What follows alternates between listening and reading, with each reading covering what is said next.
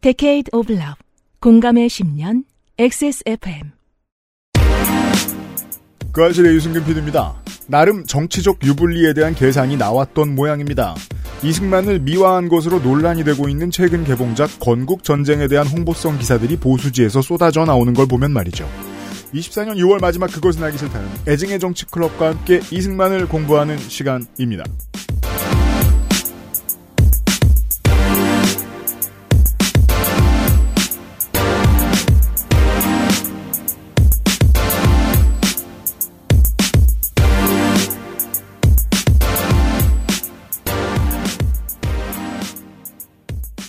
안녕하세요. 지구상의 청취자 여러분 543회 목요일 그것은 알기 싫다를 시작합니다. 저는 윤세민 에토와 있고요. 안녕하십니까 윤세민입니다. 아 또 저승만이라니요. 아, 그렇습니다. 네. 저승만.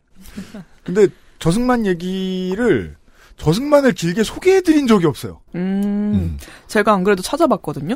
건조 에디터입니다. 안녕하세요. 건조 에디터입니다. 네. 두 번 다루신 것 같더라고요. 네. 아, 두 네. 번밖에 안 달았어요? 네, 작년에 그때. 왠지 그- 뭐 느낌상 더 다른 것 같아가지고. 뭐, 제가 검색해서, 뭐, 제가 그, 것은 알기 싫다, 이승만 검색했을 때 나온 건 두 음, 개였어요. 네. 저승만을 한번 검색해보죠. 아, 그런가 봐요. 그럴 그쵸. 수 있어요. 그렇죠. 손희상 선생의 저승만이 있었고 다만 아. 길게 소개해드렸던 적은 없습니다. 아니 근데 누가 이승만을 네. 왜 소개를 하나요 시사 프로에서 그렇죠. 네. 2024년에. 어, 대한민국이라는 민주공화국의 역사를 맨 앞부터 배워보는 시간입니다. 그렇죠. 그걸 우리가 배운다는 것 자체가 지금 이상한 현상이라는 거죠. 그렇습니다. 비슷한 맞아요. 걸 해본 적이 있죠. 그 아실 첫 방송 맞습니다. 그땐 박정희였죠. 맞아요. 음. 그때만 해도 박정희 때였고. 음. 아, 베비클럽장 있고요. 네, 벨빅 여기 있었습니다. 광고를 듣고 잠시 후에 시작하겠습니다. 그것은 알기 싫다는 안심하고 쓸 수 있는 요즘 치약 경기도 김치의 진수 콕지버 콕김치 용산에 아는 가게 컴스테이션 독일산 맥주음으로 만든 데일리라이트 맥주음료 비오틴 아 잠깐만 청취자 여러분 어 소수지만 내일 어, 행사장에 오시는 여러분 서울이 내일하고 내일 모레 개춥습니다. 그게 너무 올해 마지막 아, 추위입니다. 저 주말에 갑자기. 너무 짱이야. 그 일기예보 보니까요. 우리 네. 공개 방송 하는 데만 똑 떨어져가지고 이렇게 뭐랄까 내가 이때 주식을 산 다음에 이때 판 것 같아. 전열기구를 최대한 틀어놓겠지만 외부에서 진행되는 것도 있거든요. 뭐 선물을 받으시거나 티켓을 받으시거나 하는 게 이제 외부에서 진행되는 아. 게 있습니다. 맞아 그게 중요하구나. 저희 티켓을 받으실 때 줄을 서셨던 기억들이 있으실 거예요. 많이 많은 분들. 네. 근데 이번에 줄 서는 곳이 외부라서 네. 그거를 좀 생각하시고 옷을 입으시는 것이 그렇습니다. 아. 노력하겠습니다. 네네 추위를 단단히 대비하시고 나오시길 바래요. 그렇습니다. 네. 네. 그리고 뭐 끝나고 이제 여러 가지 푸닥거리 할 것도 다 외부죠. 네. 오프라인에서의 만남을 내일 내일 모레 가실 거고요. 네. 데일리라이트 맥주 오모 비오틴에서 도와주고 있는 그것은 알기 싫다는 그대로 방송돼요. 콕 집어 콕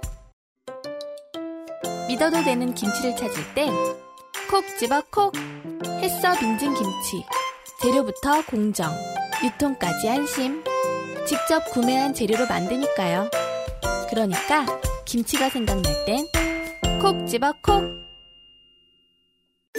요즘 치약은 판매액의 10%를 소아암 재단에 기부합니다. 나누고픈 사람들의 치약. 좋은 치약, 요즘 치약. 자, 지금부터 머리라는 단어를 입 밖에 꺼내면 죽는 거야. 데일리라이트 맥주 효모? 야, 아 그건 머리에 말할 수 없는 고민? 직접 확인해보세요. 데일리라이트 맥주 효모. 맥주 오모 비오틴 광고. 탈모 예방에 좋은 성분 이겠죠? 음. 아누카 사과 추출 분말을 추가한 프리미엄 맥주 효모. 제일 잘 팔리는 물건 액세스몰에서 비오틴과 10가지 아미노산, 게다가 콜라겐, 아연, 엘라스틴, 비타민을 첨가한 진정한 프리미엄 라인도 있고요. 인체 상부가 날아가는 데 도움이 될 만한 애들을 모두 응집하면 안 되지. 이거 요즘에 도움이 일부러 안 될, 요즘에 이렇게 일부러 넣으시는 것 같아요. 안 날라갈. 네. 네. 막 목을 베요 누가 와가지고. 네. 네, 여러분이 걱정하시는 그곳에 돈이 될 만한 애들을 모두 응집한 프리미엄 맥주 혐오. 입니다. 어떤 이들에겐 매일 먹는 밥처럼 익숙한 식품이 되었을 겁니다. 감사합니다. 예, 몇 년간의 판매 데이터가 증명해주는 진정한 액세스몰의 스테디셀러. 리뷰 확인하시고. 그렇습니다. 액세스몰에서 후기 확인하시고 걱정이 좀 된다. 네. 거울을 오래 본다 내가 요즘에 음. 사인펜으로 한번 표시를 해봤다 선이 네. 어디까지인지 그렇죠. 네 아, 후기를 한번 살펴보시고 구입해보시길 추천드립니다 네. 네. 내일과 내일 모레 오시는 분들 중에 10분을 추첨해서 어, 맥주 혐오를 드리는데 네 주변에 필요한 분들께 선물하시기 바랍니다. 그렇습니다 참고로 저 이번에 할아버지 사드렸어요. 좋습니다. 네. 너무 늦지 않았길 바라며. 그렇죠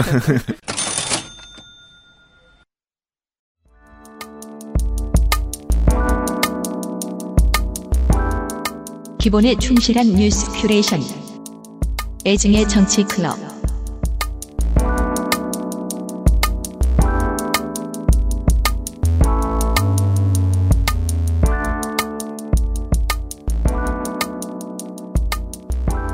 우리는 이제 다음 주부터 여기 앉아 있는 사람들은 어, 정신이 없어집니다. 어, 벌써 3월이군요. 네, 선거를 준비해야 되니까. 네. 선거의 역사. 80년대, 90년대의 진보 정치의 가장 알려진 얼굴은 백기환 선생입니다. 어, 출마를 하셨었고 어, 할 때마다 1% 안팎의 지지를 받았었습니다. 이후에 가장 의미 있는 득표를 했던 대선 주자는 국민승리 21 97년 대선의 권영길 전 의원입니다.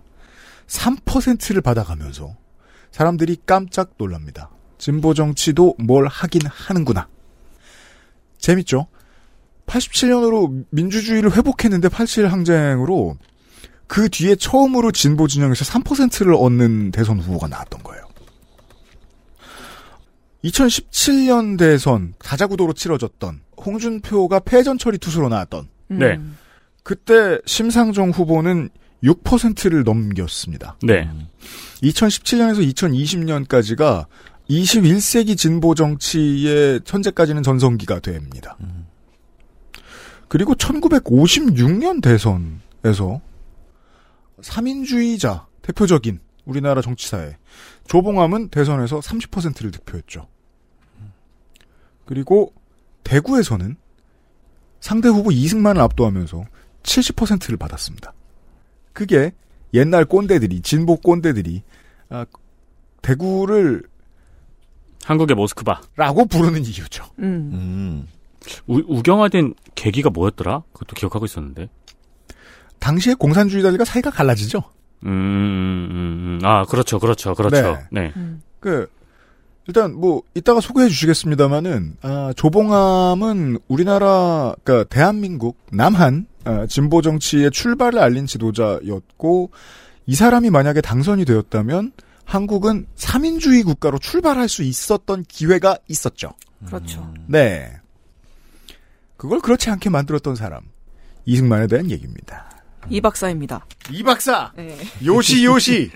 저 그게 너무 신기했어요. 되게 아세요? 글을 요시 요시? 네. 네. 그 신바람 이 박사라고. 아 그 원숭이 나무에 올라. 뭐, 그렇죠. 좋습니다. 네. 몽키 네. 매직, 맞아 몽키 맞아요. 매직. 그거밖에 올라요. 맞습니다.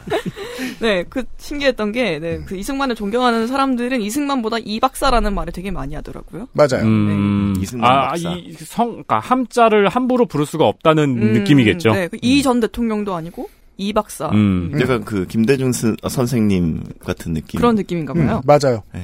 네, 아무튼 이승만만큼 현대사에서 평가가 극명하게 갈리는 인물은 없는 것 같아요. 70년대엔 안 갈렸습니다. 그렇죠. 모두가 싫어했는데. 네, 예, 지금은 이상하죠? 그렇죠. 그게 그 흐름이 나타난 게 한 90년대 중반부터거든요. 음. 이 얘기도 좀 이따가 더 할 텐데요. 네. 네, 그 뒤로 이제 보수 정부가 들어설 때마다 이승만 재평가가 이제 공론장의 테이블에 좀 오르기 시작을 했고 이번 네. 정부 역시 그렇죠.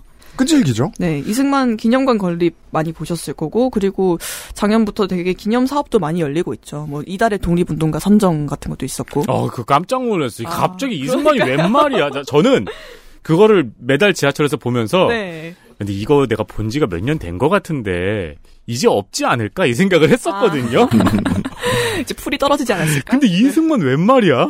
2020년대가 됐어도 이승만이 어떤 짓을 했는지, 어, 지역적으로 보면 절대 잊지 않는 곳이 있습니다. 제주죠. 네, 그럼요. 음. 어, 제주의 시민단체들이 지금 저 싸들고 서울에 와서 이승만 기념관 건립하지 말라고 오세훈 시장을 압박하는 집회들을 최근에 많이 하고 계십니다. 하지만 정부 여당은 앞으로 어, 무슨 선거에서도 제, 제주도에서 이길 수 없다라는 생각을 가지고 굳은 마음으로 네. 밀어붙이고 있어요. 그렇습니다. 예, 정부 여당이 이걸 밀어붙이는 근거는 그동안 평가가 너무 폄훼에 초점이 맞춰져 있었다는 거예요. 공과 과를 모두 다루어야 한다. 역사는 객관적으로 봐야 한다라는 아, 좋아요. 거죠. 네. 그렇대요. 네. 그리고 총선 두 달 전에 이승만을 다룬 다큐멘터리 영화 건국전쟁이 개봉을 했죠. 네. 공교롭게도 여기서 보고 온 사람이 저밖에 없는 것 같네요. 그렇습니다.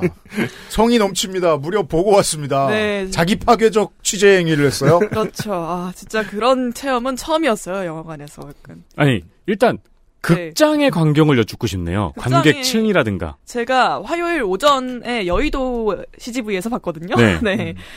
그 시간에 일단 그 9시 반 영화였는데 9시부터 와서 대기를 하시는 할아버지 분이 계셨어요. 음. 제가 뭔가 있어서 좀 일찍 갔었거든요. 음. 네, 그래서 제 앞에 할아버지 두 분, 뒤에 할머니 두 분이 다- 총 다섯 명이 관람을 했고요. 음. 그 시간에 여의도니까 이제 다른 데 갔으면 또 모르겠는데. 얼마나 기특해 보였을까요? 그러니까 거기다가 이제 그, 그러니까. 그 까만데 안 보이는 데서 다 매물을 하면서 보더라, 봤더라고요. 아, 네. 그래서 아니, 저 청년이 저렇게 열심히 이 영화를 보다니. 진짜 우리 미래가 밝다라고 생각하셨겠다. 저런 우익 청년이 있다니.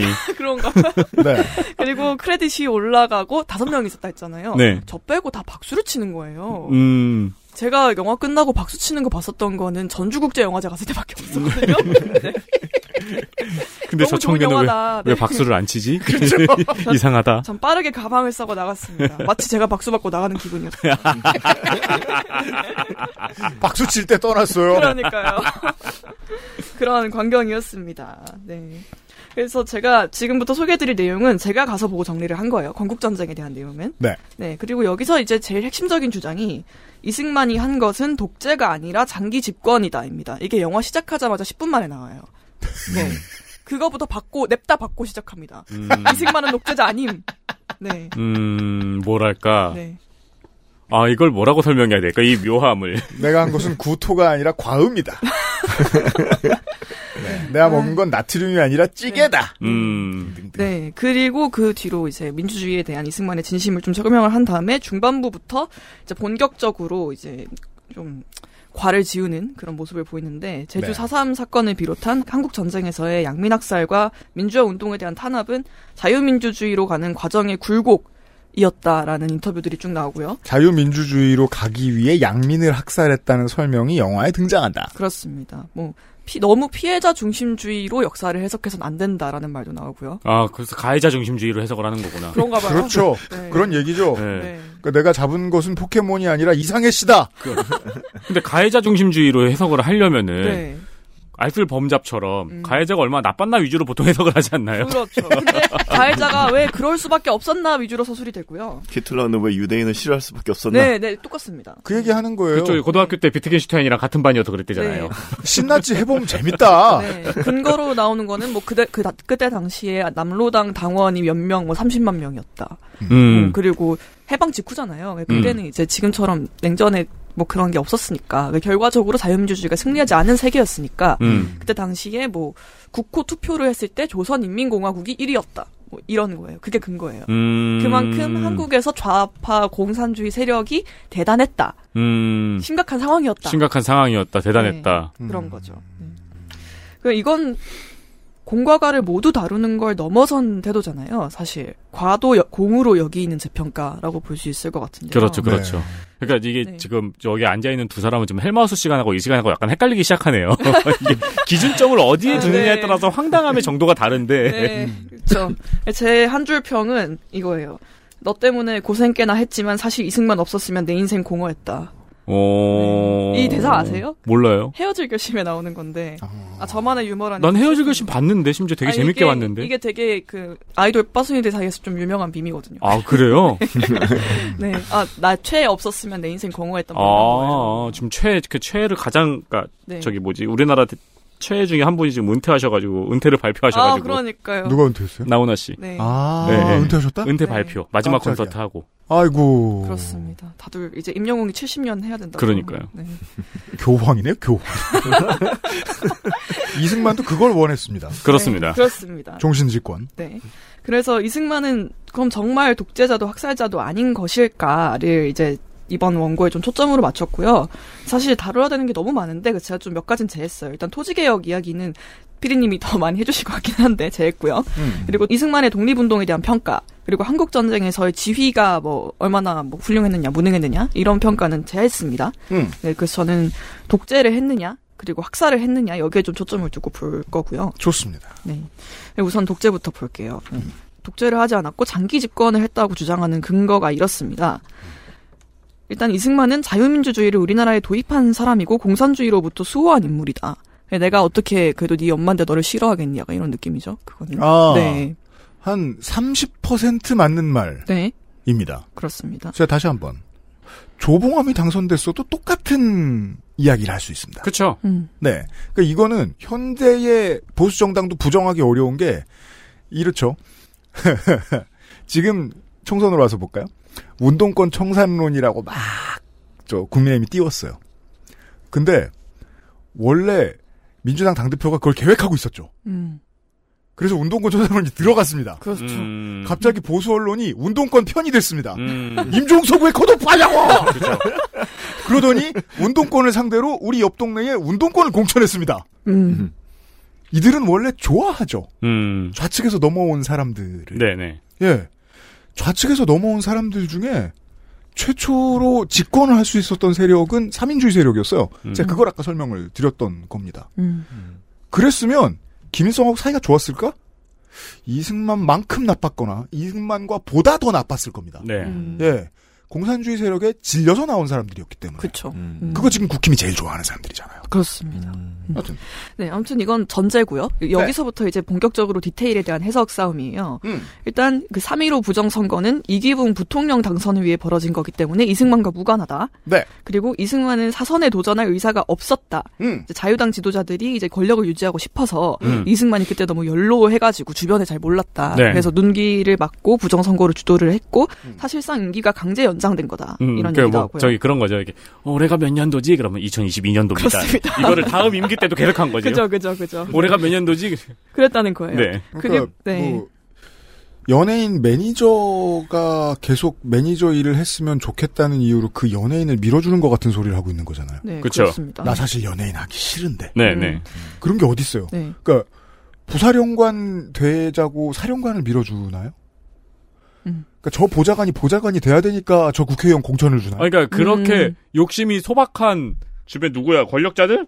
네. 이게 어딨어요? 지가 되지. 그렇죠. 권력에 대한 기본적인 거짓말을 하고 있잖아요. 그렇죠. 음. 자기가 우두머리가 되고 싶죠.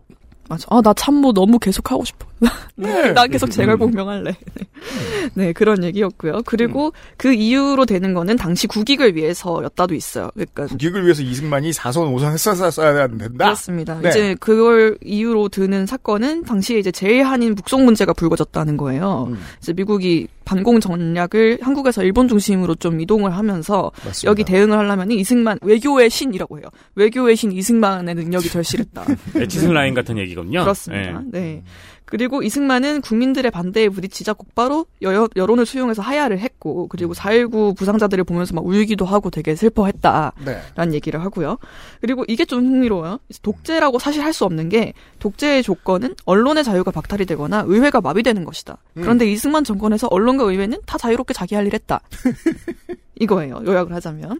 그리고 마무리는 그리고 사실 4.19 혁명도 이승만이 민주주의 교육을 잘 시켜가지고 가능했다는 겁니다. 음. 음. 그러니까 내가 미치거든 날 패라라는 말을 했다는 거잖아요. 네. 비단 주머니에 넣어서 국민들한테 줬다는 거 아니야.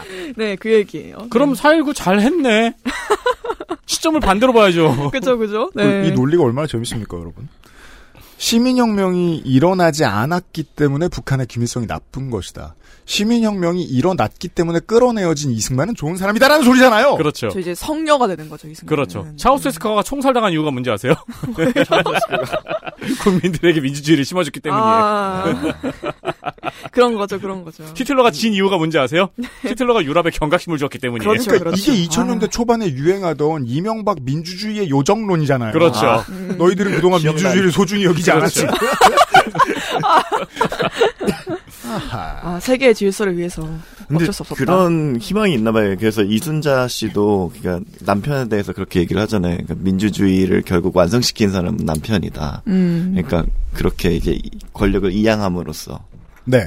음, 같은 논리네요. 그렇네요. 네. 그러니까 기본적인 정치 기제가 하나 작동됩니다. 주인인 시민들로 하여금 당신들이 아니라 어떤 주인이 따로 있고 어떤 리더가 따로 있다. 심리적 오너가 따로 있다라는 음. 걸 심어주는 거예요. 음. 그러면 시민들이 뭘 해도 공은 다 오너께 되죠. 음. 그렇죠. 이 예. 영화 전체의 진짜 구조입니다. 다 개인의 공이에요. 이게 이승만 국부론의 아주 중요한 심리적 기제입니다. 네. 네. 그렇죠. 그런데 지금 이제 그래서 이분들이 영화에서도 여- 그 교육이 잘못됐다는 한탄을 참 많이 해요. 뭐가 교육 잘못됐다? 아, 어. 네. 이승만에 대해 잘못 네. 가르쳤대? 네. 예, 예, 예, 예, 예. 근데 지금 그래서 초중고 교과서를 보면은 이승만 장관이 독재로 명시가 되고요. 그리고 이거는 2016년 박근혜 정부에서 추진을 했던 국정 역사 교과서에서도 마찬가지예요. 그렇죠. 그때는 이제 안중이 없었으니까 이승만은. 네. 그렇죠. 네. 그러면은 이제 교과서에서 이렇게 잘못된 교육을 하는 이유, 독재자라고 보는 근거는 무엇인가를 좀 이제 보려고 했는데요. 음. 이제 크게 세 개죠. 이제 부정한 개헌을 통해서 정권을 유지하려고 했고. 자, 이제 지금부터 네. 설명해 주시는 게 제가 보기에는 네. 제가 세계 역사에서 배운 독재의 조건이거든요. 그렇죠. 네.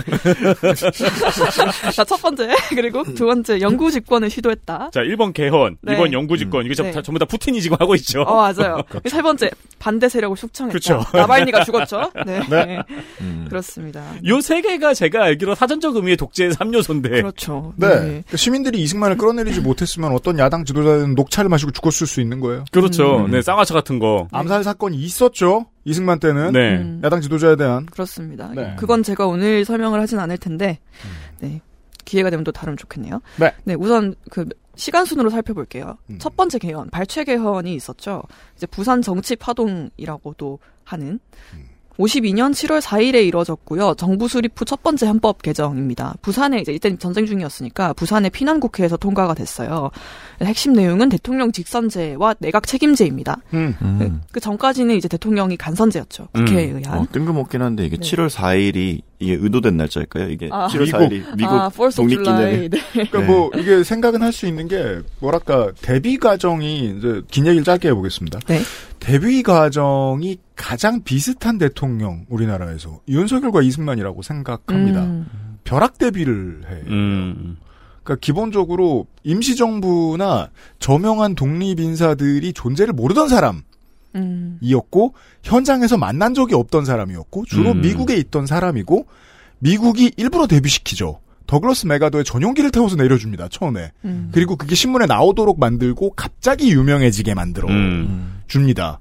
저잣거리 정치의 논의의 장에서는 데뷔한 지 얼마 안 돼서 대선에 들어간 인물이었어요. 핫샷 데뷔. 네. 그러니까 그러다 보니까 이제 뭐 대부분의 멀쩡한 역사서에서는 그러니까 미국의 의도에 의해서 이제 한국 민주주의에 쑤셔 넣어진 인물이라고 봐- 해석되기 때문에 그렇죠. 음. 예 미국의 의도를 언제나 충실히 수행했고 네. 음. 뭐 7월 4일도 뭐 의미가 있을 수도 있죠. 음. 여튼 저, 뭐, 물론, 미국, 말씀하시길래. 네, 미국과 이제 뭐, 좀 부딪힌 적도 있다, 이런 얘기도 있는데, 그래. 그, 거랑 별개로 또 계속해서 미국의 네. 의도에. 어, 충실했던 유명한 것 같고요. 런승만 이야기 생략. 그렇습니다. 생략. 네. 그때 미국이 네. 전 세계의 한 짓을 보면은 네, 뭐 충분히 납득 가능하고 오히려 얌전했죠. 그렇습니다. 우리나라에는. 네. 음. 네, 이때, 그, 헌법이 우리나라, 지금의 헌법과 좀 또 달랐던 거는 또 재선이 가능했다는 거죠. 네. 네. 그래서 이제 국회를 통한 간선제를 했을 때, 이제 재선을 하기가 어려운 상황이었어요, 이승만이. 음. 왜냐하면 50년 이제 2대 총선에서 이징- 이승만을 지지하는 세력이 대거 낙선했기 때문인데요. 네. 그래서 이것 때문에 당선 가능성을 높이려면 직선제를 해야겠다라는 생각을 한 거예요. 음, 음. 네, 그래서 처음에 이제 냈는데 이게 국회에서 부결이 됐습니다. 저- 국회는 부결하겠죠. 네, 반대 부결. 세력이 많으니까. 그렇죠. 네, 그래서 계엄령을 선포해요. 역시 네, 빠질 수 없죠. 그렇죠. 네, 네. 또 첫- 전쟁 1단계. 중이기도 했잖아요. 그렇죠. 전쟁 중이기도 네. 하죠. 그 독재자 스티커를 지금 다 모았죠 거의. 음, 네. 그렇죠. 야당 의원들을 그래서 구속을 해요. 이 저기 게임 챌린지 전부 다 클리어하는 것 같네요. 네. 아, 네, 그래요? 도전 과제. 그럼 에픽게임즈에서 소리나 띠링 잘 그렇죠. 이러면서. 스티커를 모았어요. 삐롱 하고 옆에 들고. 네. 예. 음. 그래서 제일 유명한 사례가 이제 헌병대를 통해서 국회의원 47명이 탄 버스를 강제, 강제 연행하는 거죠. 그렇죠. 저기 배틀로얄처럼. 어. 배틀로- 네, 배틀로얄처럼. 서로를 죽여라. 네, 그리고 폭력 조직을 동원을 해가지고 좀 여론을 조성하기도 했어요. 그 마을마다 이제 네, 정치 깡패들이 쫙 아, 깔아놓고. 네. 누구죠? 이정 이정재. 네, 이후에 박정희는 이 정치 깡패들을 때려잡는 걸 열심히 보여주면서 정치적 이득을 얻죠. 그렇죠. 지지율을 높이죠. 네. 네. 그래서 이것 때문에 당시에 부통령이었던 김성수가 사임을 하기도 했어요. 음. 네. 그만큼 이제 국회 반발이 좀 컸는데 이승만은 직선제 개헌안을 통과시키지 않으면 국회를 해산하겠다고 통보를 해버립니다. 음. 네. 근데 이게 미국이 이때 개입을 해요. 네. 미국이 몇 몇 번 개입을 한 게 있는데 근데 그래서 안 된다라고 얘기를 했지만 그래도 이승만은 포기를 하지 않았어요. 음. 이 지금 아까 제가 그 발췌개헌의 핵심 내용이 직선제랑 내각 책임제라고 했잖아요. 음. 이 내각 책임제는 당시에 이제 국회에서 주장을 하던 거예요. 야당 쪽에서. 네. 그렇습니다. 좀 더 이제 내각의 권한을 많이 줘야 된다라는 음. 건데 이걸 전체 반영하지는 않고 그 요소를 일부 더해서 이제 직선제 플러스 내각 책임제 발췌개헌안을 추진을 해요. 음. 그리고 이 표결을 군경들이 다 둘러싼 상태에서 진행을 합니다. 그리고 보통 이제 이걸 통과를 시키려면 자유 토론이 그 앞에 진행이 돼야 되거든요. 네. 없었고요. 그리고 기립 투표, 공개 투표로 진행이 됐습니다. 음. 그래서 사실상 의결이 강제가 됐죠. 그 전에 일단 폭력 행위들이 많이 있었고 음. 협박이 있었고 맞습니다. 네, 투표 장소에서도 여러 가지 요소들이 있었고 그래서 위헌이라는 평가를 법조계에서도 받고요. 그 다음의 개헌이 4.4.5입 개헌이죠. 한국사 시간이에요, 지금. 좋습니다. 네. 예, 종전 직후, 이건 종전 직후인 그 54년 11월 27일에 공포가 됐어요. 이제 대통령 연임 제한을 초대 대통령에 한해서 제외한다는 내용입니다. 네. 본격적인 이제 독재 시작, 독재 이렇게 크게 시작. 이제 이거를 이제 1차 개헌, 이 52년의 1차 개헌을 궁금해하는 사람들이 있어요. 지금의 정치 구도로 보면 좀 이상하잖아요. 네. 아니 독재자는 간선제를 좋아해야 되는 거 아니야? 음. 왜 직선제를 하려고 하지? 이유가 그거였습니다. 총선에서 너무 크게 깨져서 네. 간선제 하면 지는 거예요. 그렇죠, 그렇죠. 그러면 당장 개헌을 해서 미래를 담보하는 게 중요한 게 아니라 지금 개헌을 해서 이 국회의원들을 내쫓는 게 중요한 거예요. 맞아요. 아니면 내쫓지 못한다면 국민들에게 신임을 얻는 방식으로 하겠다라는 좋은 말로 한 다음에 그 다음 카드가 준비되어 있었죠. 부정선거. 그렇죠. 국민 투표를 조작하는 게 더 쉬우니까요. 사실. 그렇습니다. 네. 이 사람한테는 그때 그랬습니다. 네. 그리고 개헌을 같은 해에 또 하죠. 네. 음. 내용은 네, 이제 대통령 연임 제한을 초대 대통령에 한해 제외하는 내용. 그렇죠. 또 해놨- 나의 한해 제외. 네, 나의 안의 제외였고요. 음. 네, 그리고 이외에도 뭐 국무총리제 폐지, 대통령 걸위시, 부통령 지위 승계가 있었어요. 다 네. 좀 대통령의 권한을 강화하는 내용이죠. 네. 이게 4.4.5입이라고 불리는 이유는 그 유명한 반올림 셈법 때문이죠. 네. 맞습니다. 네, 이때 제적 의원 203명의 3분의 2인 135.3333333명의 찬성이 필요가 했는데 음, 찬성표가 135표였습니다. 부결이죠. 그렇죠. 네, 그랬더니 다음 날 자유당이 사람은 0.333명이 있을 수 없으니까 개헌 정족수는 136명이 아니라 135명이라며 내림을 합니다. 그렇죠. 네, 그래서 민주주의에 네. 없는 계산법이죠. 내림은. 그렇죠 없습니다. 이때 이 다음 날 신문에서 갑자기 무슨 서울대 수학 교수 막 이런 사람들이 135가 3분의 2다. 그렇죠. 네. 해는 마이크에 나와가지고. 아주 조선일보 같은데 나와서 했어요, 막. 음, 하긴, 네. 네. 그래서 개헌안이 가결이 됐다고 주장을 합니다. 그래서 그 결과 이승만은 계속해서 이제 집권을 할 수 있게 되죠. 맞습니다. 네. 이것을 어, 태양 개헌이라고 부릅니다. 네, 나만 바라봐. 그렇습니다. 너무 꼰대죠? XSFM입니다. 치약이 다 거기서 거기지 뭐. 그냥 싼 거 사자 싼 거. 얘 봐라. 요즘엔 안 그래. 꼼꼼히 따져봐야지. 요즘엔 그럼 어떤 치약 쓰는데? 요즘엔 요즘 치약. 유해 성분이 의심되는 건 하나도 쓰지 않고 오직 자연 유래 성분으로만 만들었거든. 파라벤, 트리클로산, 합성 계면 활성제. 조금의 의심도 허락하지 않았습니다. 성분부터 효과까지 안심 치약, 요즘 치약. 스포츠카처럼 강력한 사양의 하이엔드급 PC. 고가의 장비들을 내 손으로 조립하는 일, 시간과 열정, 꼼꼼함과 치밀함이 필요합니다. 초보라면 부작용으로 몸은 관절염을 얻거나 쿨러는 물이 새게 될 수도 있습니다. 컴스테이션을 고민해 주십시오. 이달의 PC로도 커스텀 사양으로도 빠르고 견고하게 만들어 드립니다. 액세스몰과 010-8279-5568 컴스테이션을 만나보세요. 주식회사 컴스테이션 그리고 그 다음에 부정선거도 있었죠. 음. 지금 또 콜렉팅을 하고 있어요. 네. 네, 3.15 부정선거입니다. 띠링. 띠링, 네. 59년이고요. 부통령 선거에서 자유당이 이제 대대적인 부정행위를 펼친 거예요. 아까 건국전쟁 측에서는 그렇게 주장을 했죠. 네. 이게 왜 그럼 대통령은 제외냐 하는 게 그때 당시에 이제 이승만의 대적자로 뽑히던 민주당의 조병옥 후보가 있었습니다. 근데 네. 이 사람이 갑자기 사망을 하죠. 음. 그래서 이승만의 사선이 확실시된 거예요. 네. 네. 암살로 봅니다. 현대 그렇습니다. 연구는. 네. 그러, 그래서 이제 사실 뭐 부통령이 그 이기붕이 된다고 해서 자유당이 되는 거 달고 해서 뭐 이승만이 엄청 뭐 이득을 보는 게 없다는 거예요. 음. 이 저 건국 전쟁의 주장은 음. 이미 난 대통령 됐는데 뭐 하러 부정선거 해 이런 거죠. 그랬으면 개헌을 왜 해? 그죠 그것도 있죠. 그리고 출마를 왜 해? 음. 그리고 부정선거 준비가 조병옥 사망 전부터 이뤄졌습니다. 음. 네, 그때 이제 내무부에서 뿌린 경찰들에게 뿌린 자료를 보면은 58년 11월부터 59년 2월까지 뭐 4일 사전 투표, 공개 투표 그때 막 3인조, 5인조씩 막 조짜 가지고 투표하라고 어, 그랬잖아요. 네네. 그런 식으로 구체적인 부정선거 방법을 지시한 게 나와요. 그리고 조병옥이 사망한 게 2월 15일입니다. 선거 한 달 전이죠. 그러면은 이 부정선거가 사실 대통령 선거에서도 쓸 계획이었다라고 보는 게 합리적인 추론이라는 거죠. 학계 그렇죠. 얘기는. 네. 그렇습니다. 하는 김에 부통령도 한 거지. 그쵸. 이- 이미 기획해놨는데 뭐 부통령이 음, 하자 음. 이거죠. 네, 어, 방법은 사할 사전 투표라는 것은 어, 미리 이승만이 찍힌 선거 용지를 확보해 놓고 투표장에 얼마나 마- 많은 사람들이 안 나오는지를 계산한 다음에 숫자를 해서 바꿔치기하는 밑장 음. 빼기의 방식이고요. 공개 투표라고 하는 건 이건 보통 분위기 조성의 기술인데 네. 음. 예를 들어 이제 사람들이 서- 투표를 하러 줄을 서 있으면 다섯 명에 한 명씩 사실상 선거운동원을 집어넣어 놓고 음. 누구를 찍어야 된다더라고 야- 얘기를 자꾸 하고 누구를 찍었느냐라고 자꾸 물어보고 등등 네. 이게 심각하게 벌어진 곳에서는 기표소가 따로 없는 투표를 그렇죠. 하기도 했다고 하고요. 네. 그쵸. 이기붕의 경우에는 뭐 득표율이 116%가 음. 나온 것도 폭진이죠? 있다고 하고요. 네. 네. 그렇습니다. 그래서 부정선거에 대한 불만이 이제 전국 각지의 시위로 표출이 되면서 터진 게 4월 항쟁이죠. 네, 그 4.19 혁명이 이제 4월 19일 하루에만 딱 있었던 게 아니라, 그렇죠. 네, 이때 3월부터 줄곧 이제 부정선거에 대해서 불만을 제시하고, 당시에 또 경기 침체 문제도 있었고, 뭐 실업자, 실업자 문제도 있고, 각종 사회적 불만이 더해지면서 한 한 달 동안 줄곧 전국 각지에서 시위가 있었어요. 그렇습니다. 네. 그러니까 그 대선 이후에 이승만이 당선되고부터 계속해서 크고 작은 시위들이 있었던 겁니다. 네. 네. 그러니까 그때 제일 활활 탔던 게 대구였던 거고요. 음. 음. 대구와 마산이었죠. 네. 그리고 3월부터 경찰 발포와 폭력 조직 개입이 있었어요. 정치 깡패. 네. 이미 그때부터 있었는데 진압이 갈수록 거세지니까 4월 19일 저희가 4.19 혁명이라고 하는 이유는 4월 19일에 이제 피해 화요일이라고 하죠. 네. 가장 많은 사망자가 나왔기 때문인데요. 네.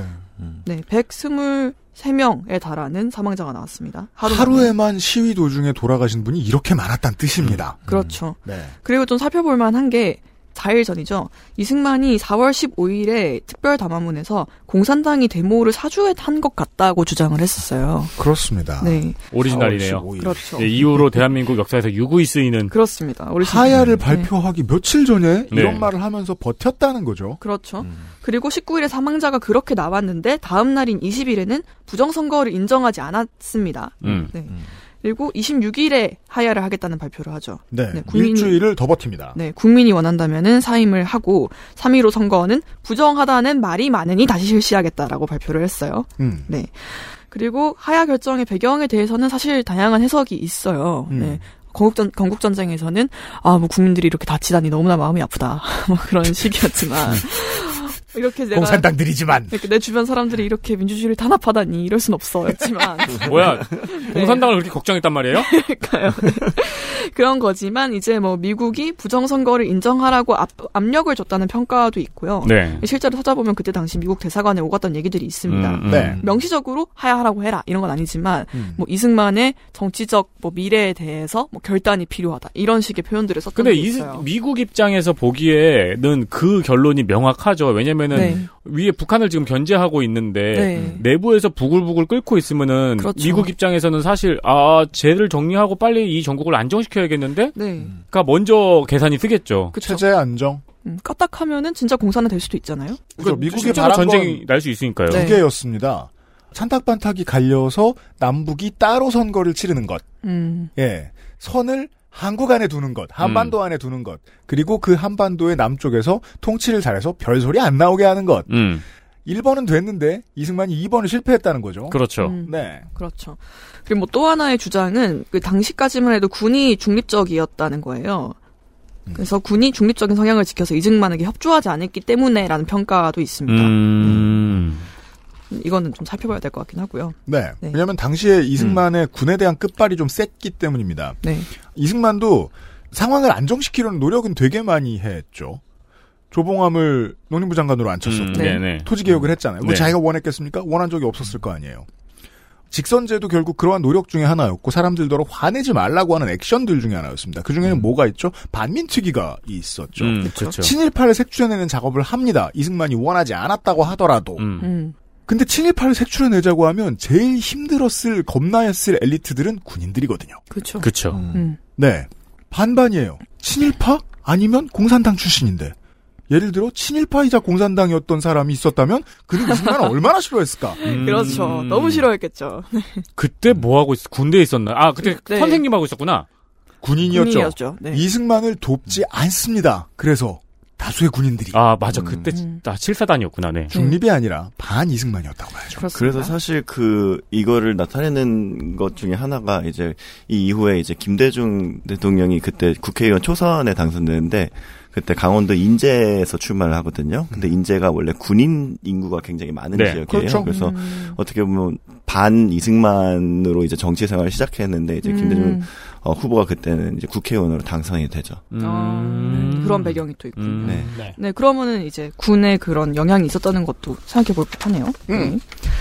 이렇게 살펴보면은 이승만이 이승만은 아무것도 몰랐어라는 또 강국전생의 주장이 좀 의문스러운 지점이 있죠. 그냥 아무것도 몰랐어도 네. 무능으로 내려와야죠. 그렇죠. 네. 근데 그 얘기는 해요. 그래서 아, 네. 인사를 잘 살피지 못한 정치적 책임은 있을지 모르겠지만 아. 이라고. 우리 우리 네. 우리 우리 네. 애는 착해. 네, 맞아요. 그러니까 언플의 패턴이 지금과 비슷하죠. 따라서 좀 음. 멀리 나가자면 지금 미국이 우리나라 정부를 보는 시각도 당시의 미국 정부가 미군정이 이승만을 보던 시각과 비슷하지 않을까라고 생각할 수 있습니다. 음. 정세를 불안하게 만드네. 음. 능력이 없네. 음. 저- 네. 저기 배현진 의원이 네. 정치 시작하기 전에 남긴 명언이잖아요. 야 이 모자라지만 착한 친구야. 아. 그렇습니다. 네. 그렇다는 거죠. 네. 음. 뭐 아무튼 그건 건국전쟁도 인정하는 것 같고요. 그렇습니다. 네. 위에서 나열한 이 행적들을 나란히 두면은 이제 개헌은 본인이 주도한 게 맞고 대통령 중심제 추구해서 곧 자기 권력을 강화를 했고 부정선거는 계속 부인을 했잖아요. 20일까지만 해도. 네. 이거는 이제 영화의 평가와 충돌하는 부분들이죠. 근데 지금 제가 말씀드린 내용 전부 다 영화에 안 나옵니다. 그렇죠. 네, 제시가 안 됩니다. 네. 뭘 보고 영화를 만들었길래 네. 이 역사적 사실들이 도대체 뭐- 다 안 나옵니다. 그렇습니다. 뭐 뭐가 나오는 거예요, 그럼? 제가 아까 앞에 요약드린 내용만 딱 나와요. 와. 뭐랄까 그 저도 줄거리만 봤습니다. 뭐 정확히 본 건조부터 훨씬 잘 알겠죠. 애국 청년 건조가 훨씬 잘 알겠죠. 근데 그 제가 하신 말은 이겁니다. 그 줄거리만 보면 가족장 할 때 뭐 배우자가 하는 연설 내용이랄까 음. 음. 굳이 나쁜 얘기를 다 빼는. 음. 근데 그 나쁜 얘기 중에는 부정선거가 있고 그쵸. 학살이 있어요. 네. 예. 그렇다는 겁니다. 쉽게 말해서. 네. 아 가족적 얘기를 말씀하시니까 그 며느리가 나옵니다. 네. 네. 잠깐 따가. 나옵니다. 네. 아 그리고 출연진 얘기를 한 김에 잠깐 말씀을 드리면은 그 여기 나오는 전문가 라고 할까요? 그렇게 나오는 인터뷰가 국내 사람으로 크게 세 명 있어요. 그 외에는 다 이제 해외 어디 대학의 백인 교수들이 엄청 많이 나오는데, 네. 뭐 위스콘신데 뭐 이런, 네 국내 인물들로는 일단 그 유명한 연세대 유석춘 교수가 나오고요. 그리고 네. 트러스포럼에 네. 이근우였나요? 네. 뭐 류석춘이야 뭐 유명한 어, 위안부 매춘 발언의 그 빌런이니까요. 그렇습니다. 네. 네. 아, 이동욱. 네, 이분인 것 같네요. 네. 음. 아무튼 아무튼 트스포럼이라고 아시는 분들은 아실 텐데, 저는 학교 다니면서 진짜 많이 봤어요. 이분. 네. 아 진짜요? 학교 대학교에서요? 이분들이 대학생, 대학교 단체인 척 해요. 대학생 단체인 척 하면서 음. 교내에 대자보를 엄청 많이 붙입니다. 김은구? 네, 김은구 씨. 네. 네, 김은구 씨 맞아요. 극우 기독교 단체입니다. 그렇습니다. 네. 여기가 자꾸 대학생 단체라고 주장을 하는데, 대학생, 여기 가입한 대학생을 본 적이 없어요. 학교를 다니면서. 네. 그러니까 이 단체가 처음에 떴던 게 이제 탄핵 무효 주장할 때였거든요. 2020년쯤에 19년. 네. 오 대학교에서 활동하고 있었구나. 네, 맞아요. 그래서 대학생인 척해요. 그래서 실물을 처음 이제 봐가지고 진짜 아저씨다. 근데 그 실제 이 자리를 빌어서 네. 참고서만 말씀을 드린다면은 네. 대학교 안에 기독교 동아리 있잖아요. 네. 어, 아무것도 가입하지 마세요. 제가 한 말 아닙니다. 아, 모르는 일입니다. 네, 이렇게 아무튼 두 사람이 그리고 이 뭐 스토리텔링 작가로 소개가 되더라고요. 음. 영화 제작에도 관여를 했어요. 음, 인터뷰로만 나오는 게 아니라. 음. 네. 그리고 그 거룩한 대한민국 네트워크라는 곳에 이호 교수가 있습니다. 거대네. 네. 거대네. 거대네. 아까 제가 한번 구경해봤어요. 음. 네. 이렇게 세 명이 가장 핵심 인터뷰로 나온다는 사실 알려드리고요. 네, 전체적으로는 뭐 그냥 황교안 친구들 같이 생긴 사람들입니다. 네. 거룩한 대한민국 네트워크는 대한민국이 거룩한 걸까요? 네트워크가 거룩한 걸까요? 하느님이요. 자세히 보시면. 네. 하느님. 아 그리고 추가로 말씀드리면은 그 언론 자유에 대해서도 조금 반박할 만한 얘기가 있는 게 네. 언론 탄압이 없었을까? 네, 일단 이승만 정권에서 경향신문을 포함한 10개의 신문이 폐간 정간 처분을 받았고요. 월커닝? 네, 그리고 그 근거가 되는 게 미군정에서 만든 언론 관련 법안이었어요. 음. 그때는 이제 언론 허가제였거든요. 네. 공공전 때는. 그렇죠. 네. 근데 그게 이제 이승만 정부로 넘어오면서 사실 없어져야 되는 건데 그 근거를 다시 들어가지고 아니, 이렇게 좋은 폐간을 게? 했다. 그런 게 있고 그리고 58년 12월에 국가보안법 개정안이 통과된 게 있는데요. 음. 거기 보시면은 이제 정부의 좀 비판적인 언론을 처벌할 수 있게 하는 조항들, 뭐 허 허위로 선전 선동을 하는 언론은 폐간할 수 있다 이런 음, 것 지금이랑 비슷하죠. 네 기준 애매한 것들, 네. 네 그런 것들이 포함이 됐습니다. 음. 네. 자, 요 정도까지 봤고 팩트 체크를 잠시 후에 좀 더 해보겠습니다. XSFM입니다.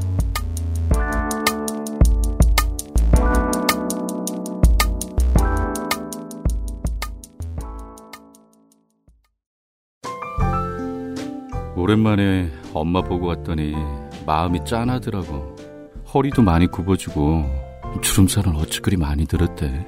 그래도 전에는 머리숱 좀 많았었는데 지금은 그마저도 휑한 느끼는 거야. 엄마, 아들이 잘 챙겨드리진 못해서 죄송해요. 이제부턴 그중 하나만이라도 제가 챙겨볼게요. 그, 그거 있잖아요. 그거. 말할 수 없는 고민? 직접 확인해 보세요. 데일리 라이트 맥주 효모. 무엇을 모르는지 모르겠다면 컴스테이션에 문의해 주십시오. 데스크탑에 한해서 주식회사 컴스테이션 콕 집어 콕. 좋은 원료를 쓴 김치를 만들 시간이 없을 땐 콕 집어 콕. 배추, 무, 고춧가루, 생강, 전부 국산. 다시마, 홍합, 표고버섯도 아낌없이 쓰죠. 그러니까 김치가 생각날 땐 콕 집어 콕. 요즘 집에서 맨날 김치를 볶고 있습니다. 왜요? 김치들이 죽어가니까. 아, 죽어가는군요. 음, 네. 설탕을 팍팍 넣어서. 김치 사실 때입니다. 고기는 없어도 김치는 있어야 된다는 한국인. 이제 깔끔하고 군더더기 없는 대한민국 모든 입맛에 대응 가능한 콕 집어 콕 김치를 선택하세요. 양질의 재료를 산지에서 구매해서요. 직접 구매해서 저온 창고 보관을 통해 신선도를 유지합니다. 아주 훌륭한 공장을 가지고 있어요. 그렇습니다. 국내산 원료와 천연 양념을 사용을 했고요. 햇섭 인증업체로서 체계적이고 효율적인 관리로 최상의 위생 환경을 가지고 있습니다. 브랜드만 안 유명할 뿐입니다. 그리고 그래서 싸요. 그렇습니다. 그래서 실제로 많은 이제 고급 식당들의 납품이 되고 있습니다. 그렇습니다. 콕지버콕 김치는 액세스몰에 있어요. 포기 총각 석박지 등 다양한 선택지가 있으니 찾아보세요. 가격이 늦게 오르고 있습니다. 다른 김치. 맞습니다.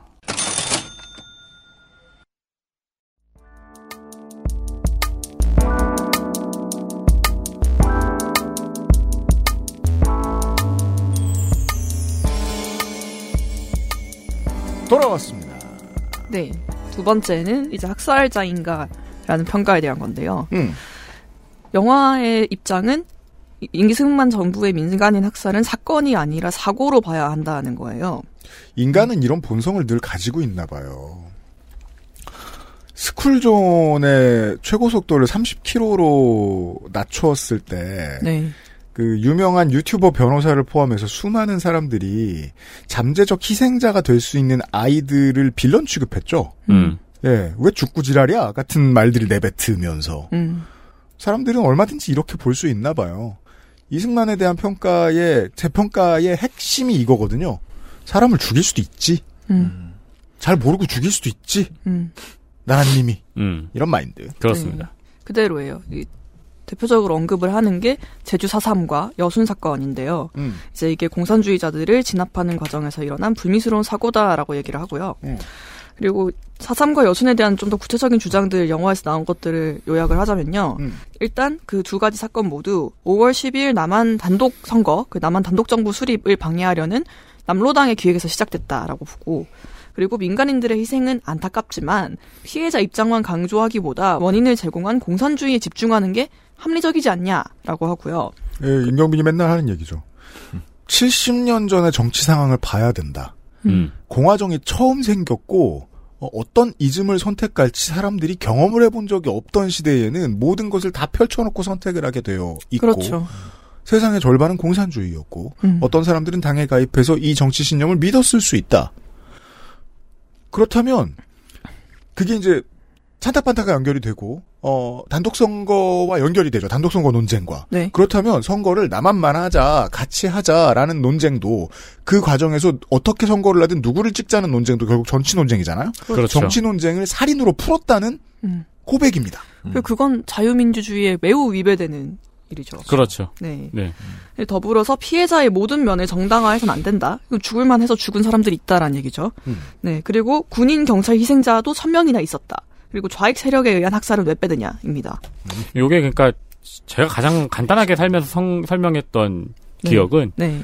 그때 숫자 비교를 어떻게 했는지 모르겠는데 살인자 서울에 살인자 한 명이 나타났어요. 아. 네. 살인자 한 명을 잡으려고 시민 50명을 죽인 거예요. 네, 그렇죠. 음, 네. 그리고 야, 50명을 경찰이 시민 50명을 죽인 거예요. 네. 그리고 그 원인이 살인자 한 명에게 있다고 설명을 하는 거죠. 계속. 리고 그렇죠. 어쨌든 살인자는 죽였잖아. 음, 그리고 그 사람들 다 찾겠겠어? 예. 그렇죠. 음. 이런 논쟁이죠. 이스, 이스라엘에서 그런 논리 지금 정확하게 펼치고 있잖아요. 네, 아, 그렇죠. 네. 하마스를 공격하기 위해서는 시민의 희생은 불가피한 것이다. 음. 음. 그리고 하마스일 거다.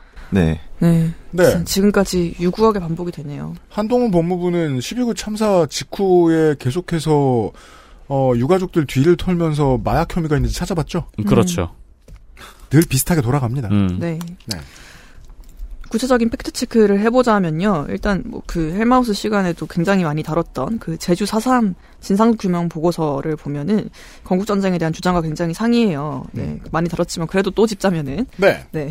일단 그 4.3의 원인은 남로당의 폭동의 시작이 아니라 47년에 3.1전 행사에서 이제 경찰이 시민들에게 발포를 한 것이죠. 그렇죠. 경- 그러니까 먼저 교통사고가 일어났고 음. 네. 예, 이에 시민들이 항의하니까 발포를 했었죠. 네. 그러니까 시민에게 발포하고 아무 일도 없길 바라는 게 더 미친 거 아닙니까? 음. 그렇죠. 그래서 여섯 명이나 사망을 했었고 이거에 항의를 하면서 제주도민 총파업이 시작이 됐습니다. 공무원 포함해서요. 네. 예, 관 민관 네. 공이었나요? 네.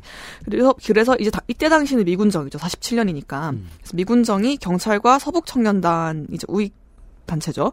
여기를 제주도에 파견을 하고 이때부터 이미 폭력 행위와 고문치사 사건들이 있었어요. 네. 그럼 당연히 제주, 제주도 내 여론은 안 좋아질 수밖에 없죠.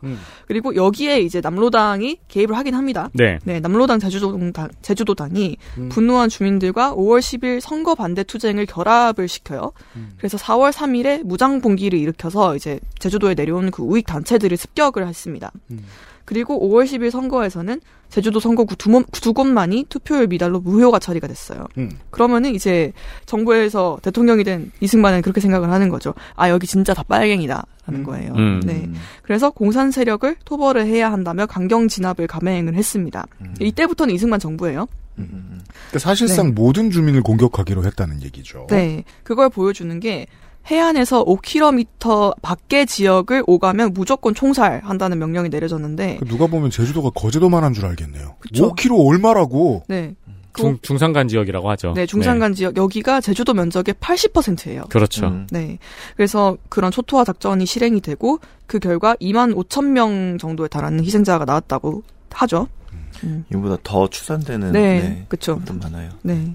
뭐한 10년 전, 20년 전만 해도 뭐 만 명, 만 오천 명 이렇게 얘기했는데 네. 요즘은 이제 정권을 거치면서 조사가 활발히 돼서 음. 피해 사례가 더 많이 나왔죠. 음. 예. 그렇죠. 그리고 여기에 이승만이 굉장히 적극적으로 개입을 했다는 걸 알 수 있는 근거로 제시가 되는 게 49년 1월 1 1월 21일에 이제 국무회의록을 보면요. 누구 학자 주장도 아니고 국무회의록이에요. 네, 그렇죠. 국무회의록을 보면 이승만이 미국의 원조를 적극화하기 위해서 제주도 사건 등을 가혹하게 탄압하라고 지시를 했습니다. 네. 네. 그리고 뭐 이외에도 영화에서 언급 안 된 것도 사실 많아요. 뭐 사실 이거 하나하나씩만 다뤄도 한 시간씩 할 수 있을 텐데. 간단간단하게 네. 짚어보죠. 그렇습니다. 일단 보도연맹 학살 사건이 있죠. 태극기 흩날리며. 네. 음. 네. 그렇죠. 이제 보도연맹이라는 거는 이제 49년에 좌- 원래 좌익이었던 이제 전향자들을 네. 남측으로 인도를 하고 관리하기 위해서 만든 단체예요. 음. 그런데 이게 그래서 경찰들의 사실 실적과 연관이 되어 있었던 음. 거죠. 그래서 좌익 활동을 실제 하지 않은 사람들도 뭐 지인 추천을 하거나 생필품을 보급해 준다거나 이런 식으로 해서 가입을 억지로 시키고 아 그렇죠. 우리 전향자들 이만큼 모집했다 이런 네. 식으로 얘기를 하는 거예요. 그러니까 아무것도 모르고 사- 심지어는 글도 읽을 줄 모르는 사람들이 그냥 그렇죠. 여기 이름 쓰면은 뭐 비누 드려요? 네. 해가지고 네. 그, 그 시민들을 위한 회유책으로 원래 썼어, 썼던 건데. 네. 네. 네. 그런데 6.25 전쟁이 발발하고 이게 완전 살생부가 되죠. 네. 네, 가입한 사람들이 전부 잡아들여다가 정치범으로 처형을 했습니다. 비누 받으러 간 문맹자도 죽은 거예요, 그때? 음. 네. 그리고 이 명령은 이제 그 당시 미군 증언에 따르면은 아 이 정도의 명령은 최상부에서 내린 것 같다라고 얘기가 나와요. 음. 제가 조사를 해보니까 생각보다 이 전쟁 통에는 그렇게 막 구체적인 기록들을 많이 찾기는 어려워요. 다 증언에 그렇죠. 의존을 음, 하는 네. 건 그런 네. 한계가 있기는 한데 그래도 이제 이 정도의 규모의 작전이면은 단순히 뭐 전쟁의 광기였다 이렇게 말을 할 수 없다는 거죠. 음, 의도가 음. 있었다는 그렇죠. 거죠. 네. 전쟁이 났기 때문에 전쟁을 구실로 일부러 한 학살이라고 보는 게 옳겠죠. 그렇죠. 그래서 희생자가 수만 명에서 많게는 20만 명 내외로 추정이 됩니다. 네. 그 다음에 국민방위군 사건이 있었죠. 이거는 이제 아예 진짜 총살을 했다 이런 건 아닌데 그 6.25 전쟁 중에 병력이 부족하니까 청년들을 징집을 해서 만든 군대예요. 국민방위군이. 근데 여기가 굉장히 부정부패가 심했습니다. 그래서 물자가 부족해가지고 행군을 하다가 5만 명에서 99만 명 정도가 아사하거나 동사한 사건이에요. 네. 음. 네.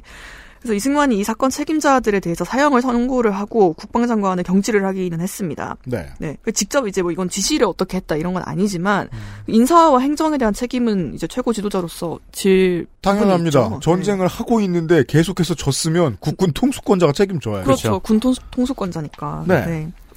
뭐 이외에도 뭐 공산 세력 토벌을 이유로 한 양민 학살이 전국에서 있었죠. 이제 뭐 그 거창 뭐 노글리, 영광 뭐 한평 뭐 기타 등등 진짜 전국을 가리지 않고 있었고. 네.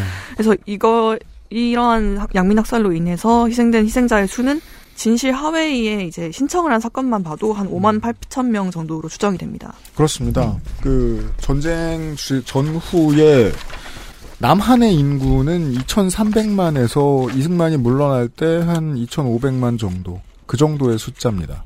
그뭐 이거 이것저것 다 합치면은요 인구의 1% 넘는 사람들을 학살한 사람들이 되는 거예요. 음. 100명 중에 한 명이죠. 음. 100명 중에 한 명이 이승만한테 죽은 거예요. 이승만의 결정에 의했을 가능성이 높은 일들 혹은 이승만의 실수로 음. 이걸 용서해 주자는 저- 주장을 하는 사람들이 많다는 말씀을 드리는 겁니다. 그렇죠. 그리고 그럴만 했다라고 말하는 사람들. 용서라기보다는 그 위대함에 비하면 작은 티끌이다라고 주장을 하는 거죠. 그렇죠. 네. 그걸 그리고 다 정당화할 수 있는 그렇죠. 근거. 위대함, 그 위대함을 말해주는 근거는 남한이 북한보다 잘 살게 됐다는 거죠. 음. 건국전쟁도 그렇게 얘기를 합니다. 이제 지속적으로 그 이미지들이 비교가 돼요. 음. 현재 북한의 모습과 남한의 모습. 그러니까 이 논의를 보면은 순서가 바뀐 거예요. 우리가 네. 아, 이 사람은 이러이러해서 존경스러워. 네. 라는 논리로 만들어진 게 아니고 이 사람을 존경해야 돼란 다음에 논리를 만든 것 같은 느낌이 많이 들죠. 그렇죠. 네. 음. 이제 공산화를 저지를 하고 자유민주주의, 자본주의 체제를 유지를 해서 경제 발전을 가능하게 했다는 게 제일 중요한 거예요. 네. 그리고 이게 국민의 정체성과 바로 연결이 됩니다. 영화의 그 스토리에 따르면. 네. 이제 전쟁 후에 공산주의의 폐해를 깨달은 한국인들이 단결을 하면서 진정한 이제 자유민주주의 국민으로 거듭났다고 얘기를 해요. 음. 네. 그래서 이제 실제 반공을 기반으로 일단 국가를 건설했다고 하고 반공을 통해서 국민을 지켰다고 하고 그래서 광- 반공을 중시하는 국민이 탄생했다는 서사죠. 네. 근데 이렇게 서사가 완성이 되려면은 건국의 출발점이 그 이승만의 남한 단독 정부 수립이 되어야 되잖아요. 영화에서 직접적으로 건국절을 언급하지 않거든요. 네. 사실 같은 맥락에 있는 얘기잖아요. 그렇죠. 네. 그리고 인터뷰이가 그분은 이제 미국의 하와이에서 이제 이승만 그 기념관 같은 거 관리하시는 분이었는데 음. 근데 거기가 굉장히 폐허가 된 거를 보면서 막 개탄을 하십니다. 뭐 건국이 뭔지 무슨 의미인지 다들 모르고 있다 이렇게 얘기를 해요. 건국의 진짜 의미는 그러면 이승만이 한 일이 건국이라는 말인 걸까요? 그렇겠죠. 음, 네. 이제 공산주의를 막아낸 것이 건국이다. 라는 거겠죠. 음. 네, 그러니까 그 그건 진짜 공산주의를 무조건 막아야 한다는 게 전제가 되어야 되는 거잖아요. 음, 음. 네, 그러니까 그 뒤에 있는 학살도 건국의 과정인 거고. 음. 그러면 네. 결국 데칼코마니가 돼요. 김일성도 미국을 막자는 이유로 학살을 국내에서 자행했거든요. 그렇죠. 똑같죠. 음. 예, 정치적인 이유로 학살로 푼 자들이 되는 겁니다. 그 둘은. 네. 네. 네, 뭐 이 말은 그러니까 3.1 운동으로 건립된 대한민국 임시정부가 아니라 그 단독 선거와 6.25 전쟁을 통해서 이제 대한민국이라는 국, 대한민국이라는 국가가 시작됐다라고 하는 거죠. 음. 이제 사실 어떻게 그 저 사실 건국절 논쟁이 좀 이해가 안 됐었거든요. 저도 네. 솔직히 말하면은 네. 아 그런 말이야 싶은데 이해는 안 돼요. 그래서 아 이게 그게 뭐가 중요해 그렇게 뭐 네. 임시정부든 뭐 그 단독 정부든 사실 그 되게 그렇게 먼 느낌이에요. 너무 오래전의 역사였으니까. 음. 그런데 사실 이거에 따라서 생각보다 세계관과 우리의 앞으로의 목표가 너무 많이 달라지더라고요. 네. 이렇게 살펴보니까. 네. 네. 우리 나라의 정체성을 무엇으로 규정하느냐에 따라서 나의 정체성이 바뀌는 사람들이 있잖아요. 네. 맞아요. 음. 네, 자기 지위가 바뀌고 자기 이익이 바뀌고 역할이 바뀌는 거잖아요. 음. 예, 결국 그러면은 건국 전쟁이라는 거는 내가 이 나라에서 살아왔던 삶을 어떻게 정의할 건가를 말하는 전쟁이고 음. 이승만의 평가가 그 최전선에 있다는 것이겠죠. 맞습니다. 음. 적어도 2024년에는요. 네, 그렇죠. 건국을 그때까지로 뭐 그 이전의 역사를 만약에 지운다면은 네. 과도기라든가 아니면 나라가 생기기 이전이라고 생각하고 지운다면은 많은 친일파는 갑자기 개국 공신이 되죠. 그렇죠. 예. 그렇죠. 왜냐면 그때의 권력을 다 갖고 있었으니까요. 그러니까 이게 재밌죠. 음. 어, 민주당과 국민의힘이 뭐 최근에 있는 일들만 신경 쓰면서 사는 정당들인 것 같은데 알고 보면 개국했을 때부터의 이야기의 일관성을 확보하려고 70년째 싸우고 있죠. 예. 네. 음, 그렇죠. 음. 그걸 통해서 이겼을 때 이득을 보는 게 누구일까를 생각해 봐야 될 것 같아요. 그래서 제가 나쁜 물건 파는 사기꾼이나 이런 거랑 비교하는 겁니다. 계속 친근하게 다가와서 내가 좋아하는 걸 원래 자기도 좋아하는 척을 해줘요. 음, 맞아요. 그리고 되게 좋지. 그리고 맞아요. 되게 좋지. 어, 김대중 노무현 짱이야. 그리고 친해진 다음에 말을 점점 바꿉니다. 음. 오랜 작업이 필요해요. 음. 네.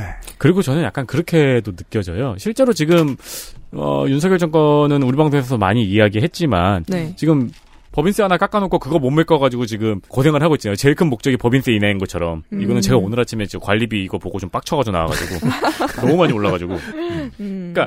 실제로 박근혜 정권하고는 거리가 있잖아요. 네. 근데 저번에 헬마우스가 이야기한 것처럼 가로세로 연구소가 이제는 정치 채널이 아니고 음. 그냥 레카 채널인데 네. 가끔씩 오래된 자기 구독자들 챙기느라고 집회에 나가는 척한다는 음. 이야기를 해줬었거든요. 음. 약간 윤석열 정권도 그 장치로 이승만을 써먹는 것 같아요. 음. 음. 네. 실제로 박근혜 정권이나 박근혜를 지지하는 극우와는 연관이 음. 없는 정권이지만 또 그들을 달래기 위해서 몇 가지 미끼를 던져주는 게 음. 이승만인 것 같은. 그렇죠. 네. 네.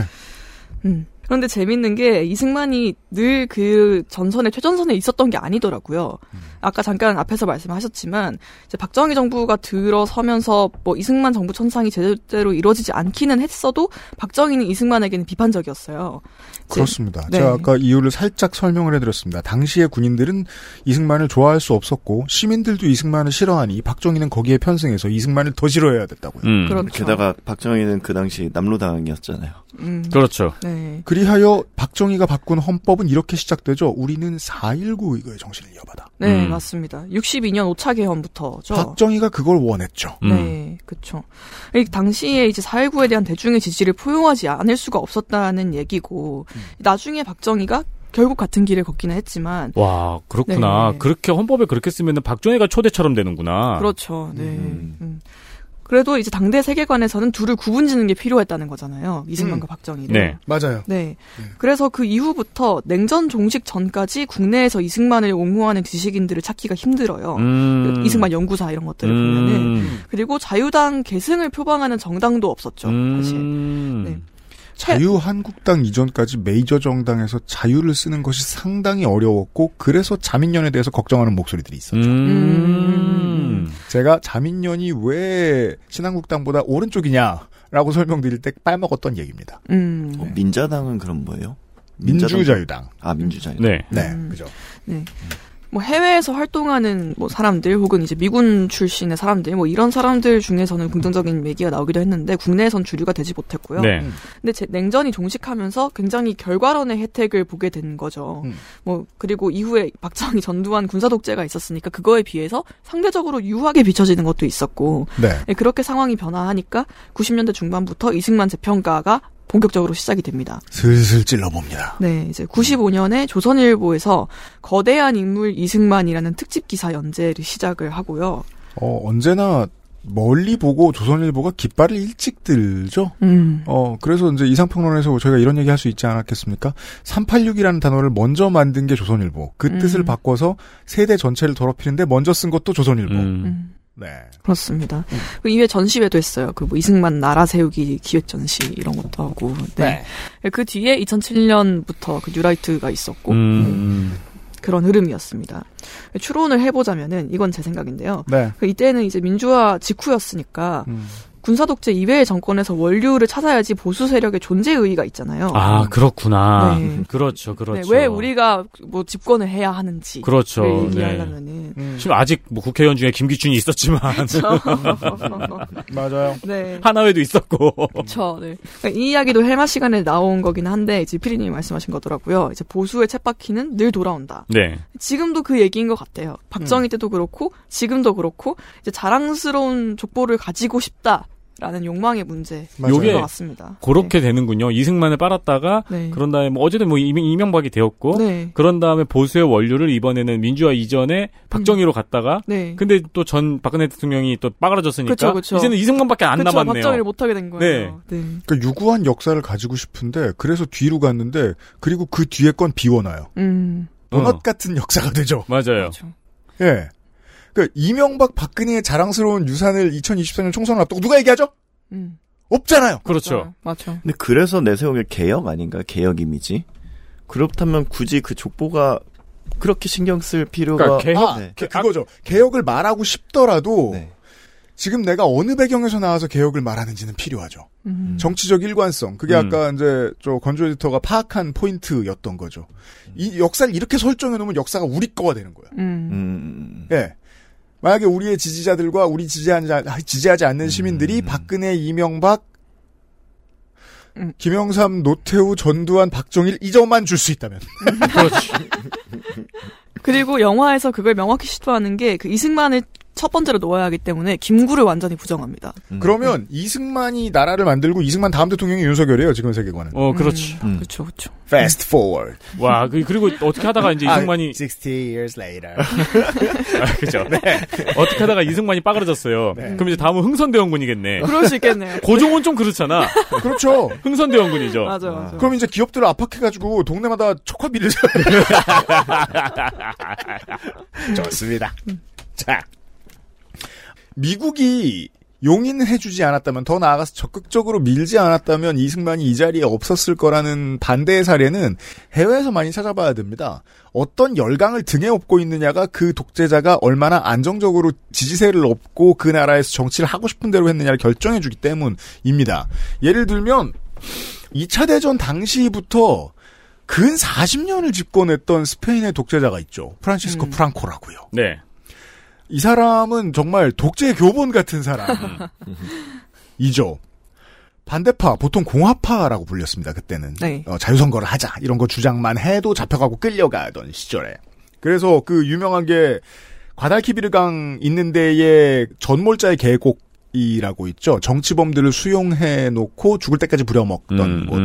근데 그 전몰자의 계곡 말고도 스페인 사람들이 이 역사를 뒤집을 수가 없는 게 영토 어딜 가나 프랑코 때문에 죽었던 사람들이 안매장된 곳이 있고 다 기념비가 음. 있는 거예요. 네.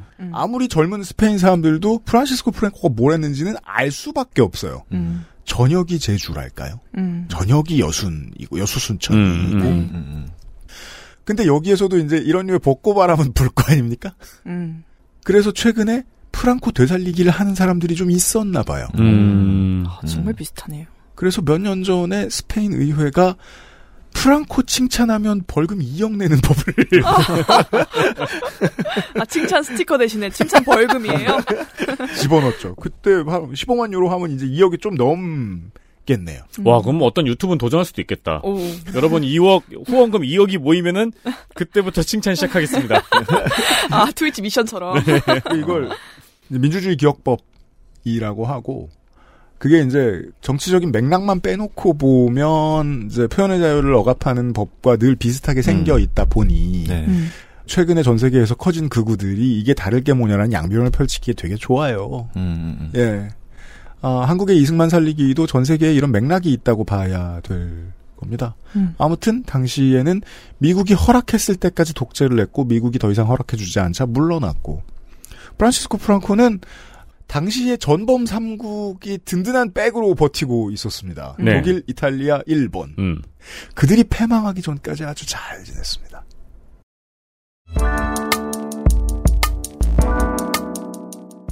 아, 이런 얘기. 맞아. 소거법으로 하면 이승만밖에 진짜 안 남아요. 음, 맞아요. 음. 예, 예. 쿠데타로 정권 잡은 사람 빼고 탄핵당한 사람 빼면은 네. 없잖아요. 맞아. 노태우 하나 남네. 음, 그렇습니다. 노태우 짜치니까. 그쵸, 짜치죠. 현대사 공부해 보았습니다. 543회 목요일에 그것은 알기 싫다였습니다. 감사합니다. 오프라인에서는 내일 만나고 온라인에서도 내일 만나요. 우와, 짱이다. XSFM입니다. I D W K